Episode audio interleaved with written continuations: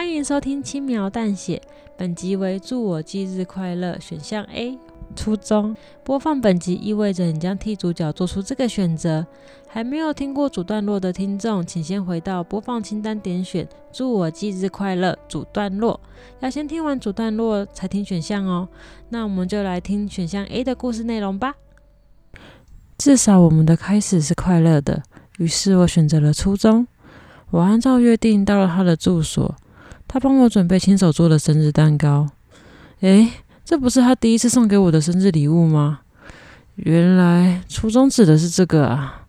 他看我面有难色，便跟我说：“只要我吃完蛋糕，就会让我离开。”我勉为其难，吹熄了蜡烛，许下了生日愿望，希望这是我最后一次见到他。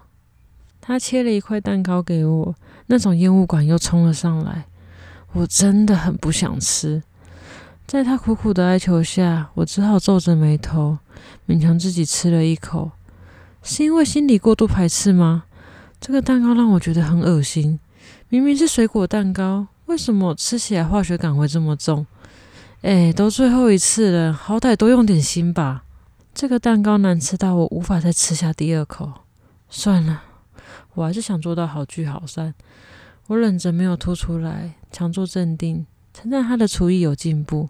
他摸摸我的头，给了我一个温柔的笑容。太好了，终于结束了。我起身准备离开，下一秒，我开始觉得头很晕，整个世界怎么都在旋转，更多的恶心感蔓延我的全身，直到我失去重心倒在地上。我惊恐地看着他，他依旧露出那个温柔的笑容。好像早就预期了我的反应。不会吧？我用手指抠着自己的喉咙，试着想把蛋糕给吐出来，但一切都太迟了。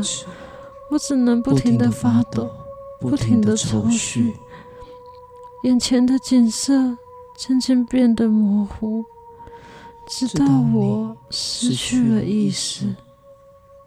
好吧。至少我的生日愿望实现了。祝你生日快乐！感谢收听《轻描淡写》，这是一个描写人性故事的节目。故事的角色会根据听众的选项走向不同的结局。大家好，我是塞德。以上是选项 A 的故事内容。如果还没有听过另一个故事线的结局，也可以回到播放清单点选“祝我忌日快乐”选项 B 回忆，听看看另一个故事线发生什么事情吧。如果你喜欢我们的故事，也可以订阅或在留言区跟我们互动。那我们就下次见喽，拜拜。